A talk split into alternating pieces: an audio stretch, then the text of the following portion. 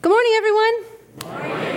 And good morning to those who are joining us online as well today. If you would like to use a Bible today as we are diving into this next section of the book of Acts with our Mission Impossible series, just raise your hand. The ushers will be walking up and down the aisles with Bibles that you can use during the service. And when we get to those sections, I'll give you the page numbers so you can follow along with us. Whenever you have a problem and you need to make a decision about it, there are always three ways that you can deal with it, right? You can decide yes, you can decide no, or you can decide you don't have enough information yet and you can table it, right? You can go forward, you can go backward, or you can go nowhere. And today in the book of Acts, we're at the part of the story where Paul becomes Rome's problem. So, how do you solve a problem like Paul of Tarsus? That's, that's where we are today. And Paul is the kind of problem where wherever he goes, riots tend to happen. So he's kind of a problem because claiming that Jesus is God's resurrected Messiah is landing him in a lot of trouble with the Jewish authorities because Paul used to be their poster boy. And now he's clearly gone off the rails and uh, he's committed the crime of no longer being Jewish enough for them. So in Acts 22, the temple leaders demand that Paul be arrested as a troublemaker, and the Roman authorities are more than happy to drag him off to be flogged, apparently without any kind of charge at all, until Paul tells them that he is actually a Roman citizen, and that changes everything. Because while they could do whatever they wanted to conquered people groups, it wasn't illegal for a Roman citizen to not be Jewish enough. Paul had rights. Now, as every political leader knows, you want to make your constituents happy, and the Jewish leaders were not going to be happy if Paul was set free. But Rome wouldn't be happy with any leader who would surrender a Roman citizen who had committed no Roman crime to execution at the hands of a minority group just to make them happy. Decision like that could make that Roman leader get killed. So you can see the problem. Can't kill him, can't set him free. So, how do you solve a problem like Paul of Tarsus? You choose option three and you table him. And the chapters that we're covering today, those in power consistently choose to table the Paul issue. They kind of put a post it note on him to say, deal with this later, and then they put him back in jail for years.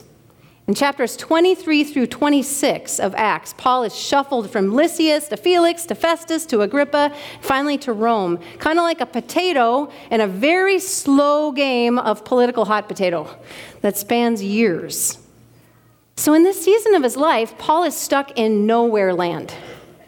He's not actively on his way to freedom or to death, but he knows in any moment things could go either way.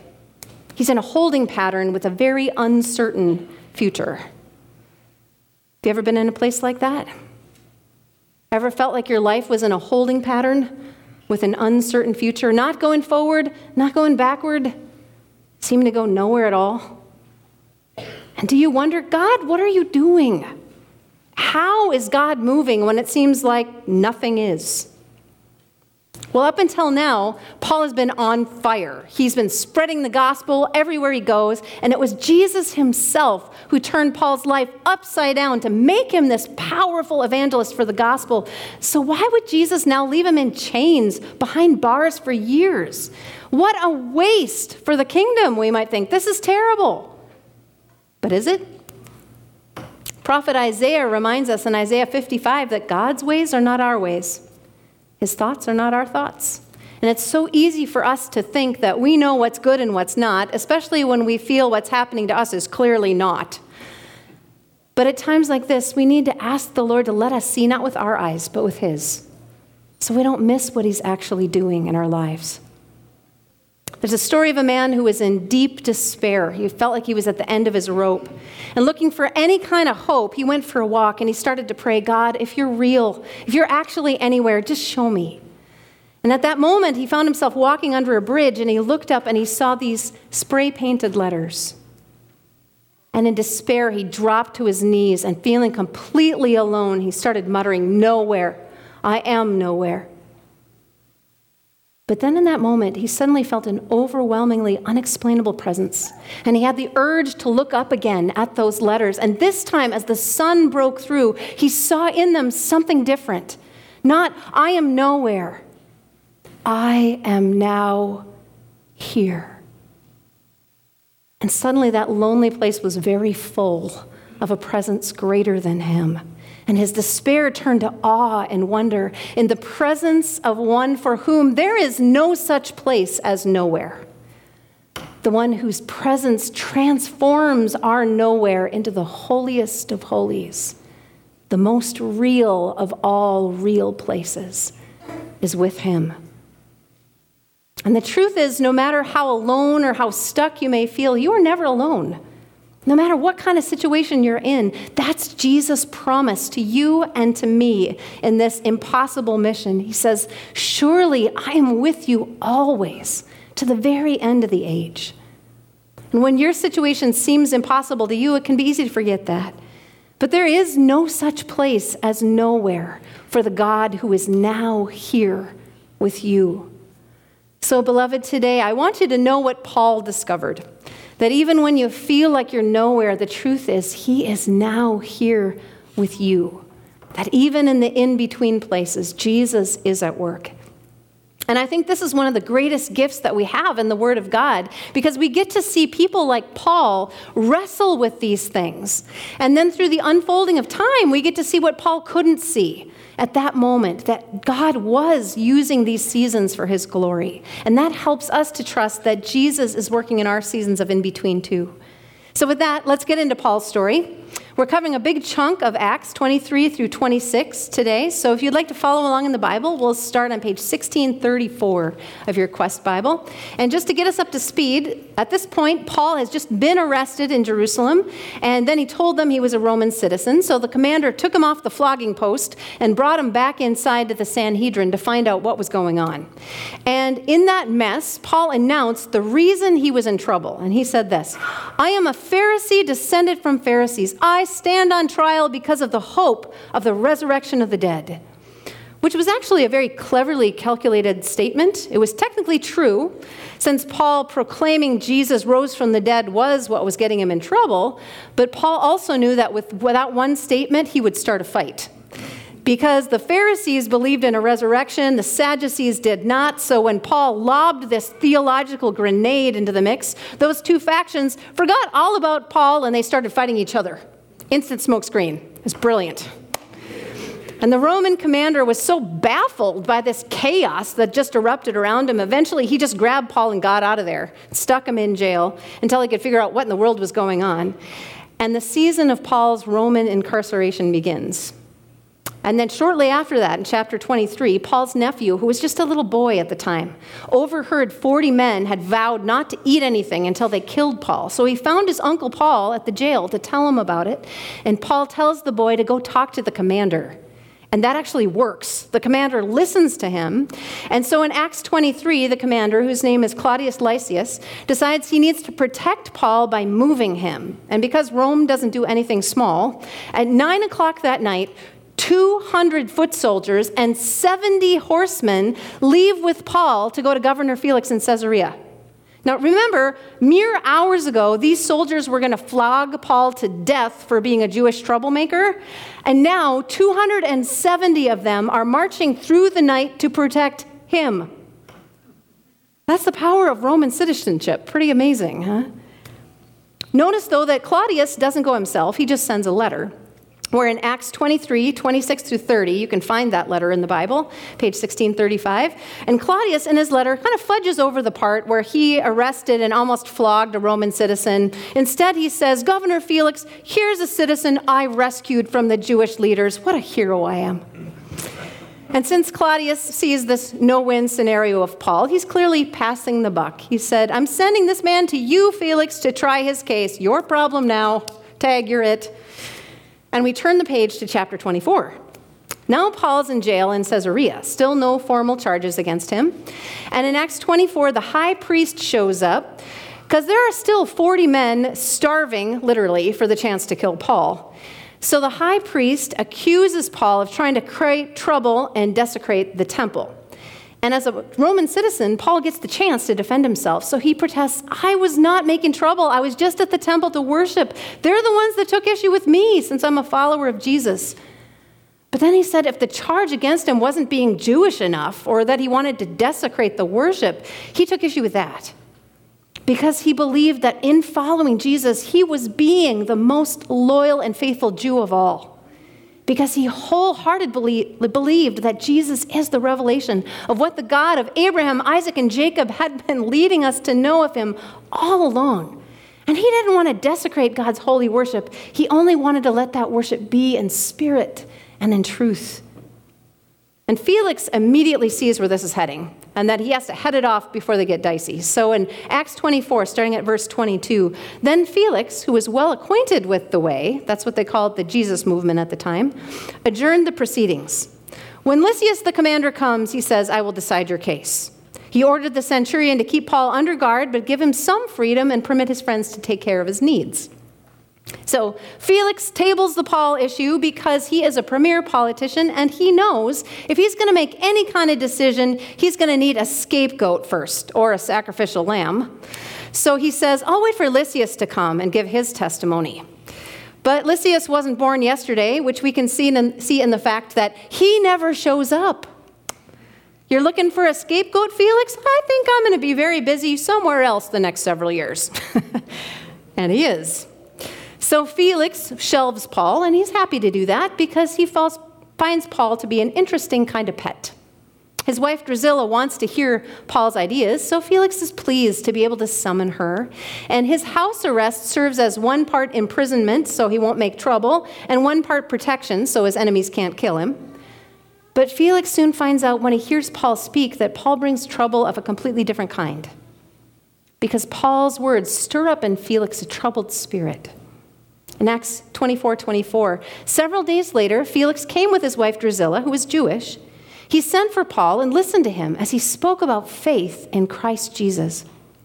As Paul talked about righteousness, self control, and the judgment to come, Felix was afraid. And he said, That's enough for now. You may leave. when I find it convenient, I will send for you. At the same time, he was hoping that Paul would offer him a bribe, so he sent for him frequently and talked with him. Now, this Felix has a really interesting story. He has a rags to riches one. He was actually born as a slave, and he somehow managed to befriend a highly connected patron who elevated him to the rank of governor. But even there, nobody in the ranks of power ever really forgot that Felix wasn't one of them. So he was infamous both for his own history and for his choice of wife, who was a Jewish princess who had actually been married to someone else at the time that he had found her. And N.T. Wright, in his commentary on Acts, calls Drusilla the Marilyn Monroe of their day. Maybe for us it would be a Kardashian. I don't know. But they were a very famous couple Felix, the ex slave governor, and the scandalous socialite princess. And here they are sitting down with Paul, the ex Pharisee, learning about faith in a crucified and resurrected Jewish carpenter named Jesus of Nazareth. Now, who would imagine that scenario? What we do know about Felix from the word is that one of his motives in talking to Paul was that he was hoping that Paul's friends would pay for his release. That way, Felix would get a profit and he'd have a fourth option out of his Paul problem pay me, and then I have an easy excuse to let you go. Free win win. He kept waiting for this to happen, and it never did, which completely baffled him. Felix did not get Paul at all because it would be so easy for him to get free. There were zero Roman charges against him. And so, with the right funds, he could just walk. But as far as he could tell, Paul, who had openly said he had been raising funds to help the churches before this, hadn't even asked his friends for that kind of help. And to Felix, Paul's behavior didn't make any earthly sense. It was almost like he was intentionally staying in jail. Why would he do that? You see, Felix's guiding principle all his life had been what's in it for me? But clearly, Paul was being guided by something else, someone else. And in the end, that is what unnerved and disturbed Felix the most. Because you can imagine a man with Felix's background might live his life always feeling the pressure to prove that he was actually good enough to hold the power that he had. And he was powerful, politically connected, married to a trophy wife with heirs. What more could he possibly want? And yet, here was Paul, who on the surface had nothing prisoner, dependent on his friends, single, without heirs except in the faith, constantly in trouble. And yet, here Paul seemed to have this ridiculous amount of peace about who he was, about his value, his purpose, his mission. And it led him to have a disturbing indifference toward all of the things that Felix valued the most. Paul didn't seem to care about money or power, even his freedom. And frankly, that demonstrated the higher authority at work in Paul's life more powerfully than anything Paul could have said. And it made the stuff that Paul did say all the more disturbing to Felix. Paul's words got through the cracks. They hit the stuff that Felix was trying not to admit was there. The is there something more itch. The Holy Spirit was working through Paul's words to hit just those things Felix needed to think about, the things that deep down he knew he didn't have figured out righteousness, self control, and the judgment to come. Righteousness, that's being right with God. And both Deuteronomy and Jesus say this can be summed up in two things love God love neighbor. But when your grid for life is what's in it for me, loving God and neighbor don't tend to come up much. And if your motto is what's in it for me, why would you bother with self control? What would be the point of that? And judgment, the idea that there is one to whom even Governor Felix would one day be accountable for these things, it's not something he wanted to hear. Being told that God, the ultimate authority, actually cares about loving God and loving people and seeing that backed up by Paul's choices, that scares Felix half to death. Because he's starting to become aware that there is a power bigger than Paul and himself, and it's a power he can't control or politic or handle. There is a someone who won't be ignored forever. And even though it scares him, we see that he still keeps talking to Paul. And that tells me the Holy Spirit has gotten in somewhere identifying that there are broken places in Felix's life that only Jesus can bring to wholeness. Now, Paul passes out of Felix's life to become a gov- Governor Festus's problem next, before we see what kind of impact that he had on Felix. And Festus, who also realizes he can't do anything with Paul but try to pass the buck to Agrippa and then to Rome in chapters 25 and 26. But I believe that Paul had played the part that he was called to play in Felix's life. Because sometimes our role is not to comfort the disturbed, but to disturb the comfortable, those who think they already have all of life's answers. Which reminds me of a story you might have heard me share before. During World War II, there were two soldiers who were taken prisoner of war, and they were waiting in the same cell to see if they would be executed. And one was a man of faith, the other was not. And in this horrible place, the Christian tried to offer the other man the comfort of Jesus' promise that there was a forgiveness, a love, eternal hope in Jesus' love, that Jesus chose to die for us first, so that we could know, because of his grace, that we'll never have to die alone or without hope. And the Christian offered this with the best of intentions. But the atheist, afraid and angry, furiously ripped him apart, calling him ignorant and ridiculous. How stupid could you be that to tout out that fairy tale in the horrible place like this? Get away from me, shut up, and keep your crazy to yourself. From the shock and the hurt on the Christian's face, he could see he wounded him, hit him in a place where he'd probably been wounded and rejected so many times before. And the Christian, devastated, turned away and he cried out an apology to Jesus for being too weak in his witness, even to convey hope in a place like this. And heartbroken by his own inability, the Christian sat with tears running down his face as he silently prayed. But as he prayed, a peace gradually came over him. And after a while, a smile even started to show up in the corner of his eyes and his lips, and eventually he curled up on his cot and he peacefully drifted into sleep. And the atheist watched this happen. At first, fuming, angry that he was subjected to hearing this drivel at this horrible moment in his life. But as he watched this transformation, eventually it started to get to him. Because this Christian obviously wasn't pulling himself together. He didn't consider this man to be particularly strong or admirable. And yet, somehow, while he himself was wide awake and stressed and in physical pain and his anxiety, this man he considered weak was asleep, having found right before his eyes real comfort, real hope, real peace. And that disturbed him.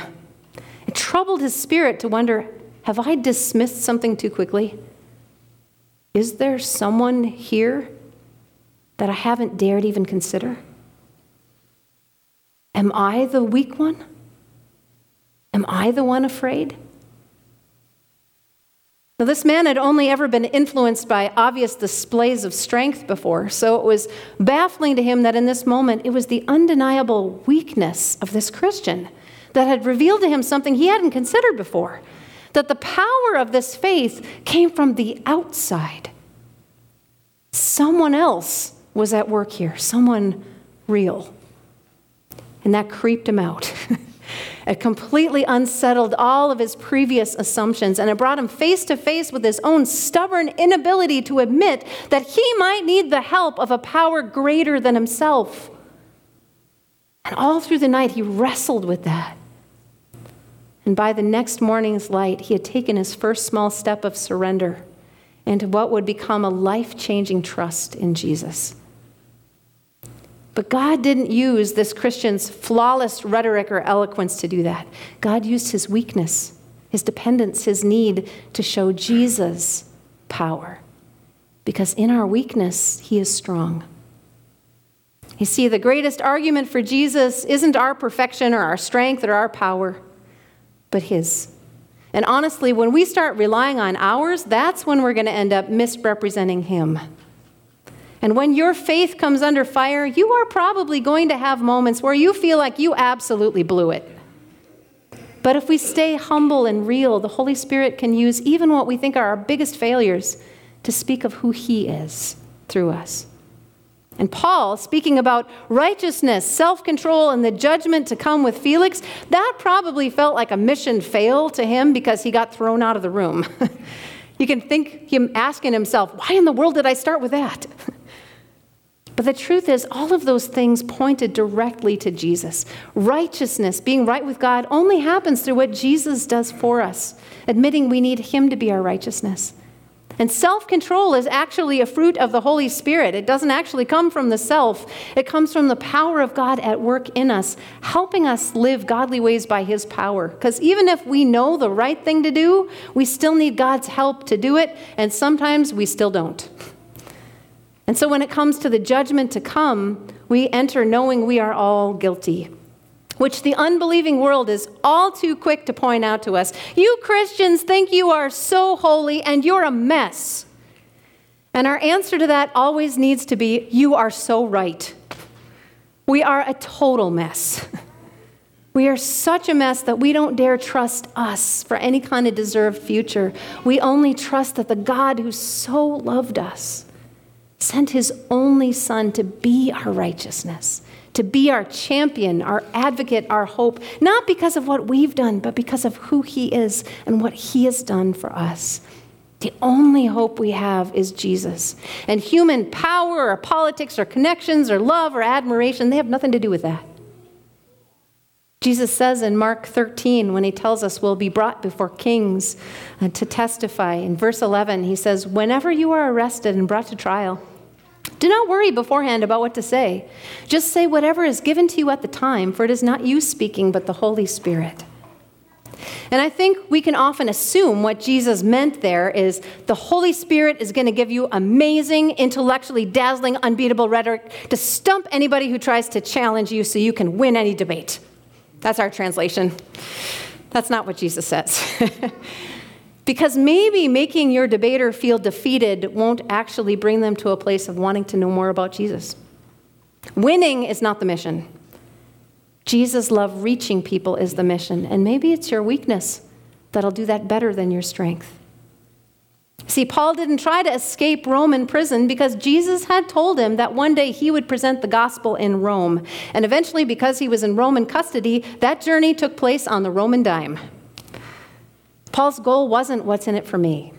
His goal was living the mission where he was, trusting the God who is now here was with him wherever he was.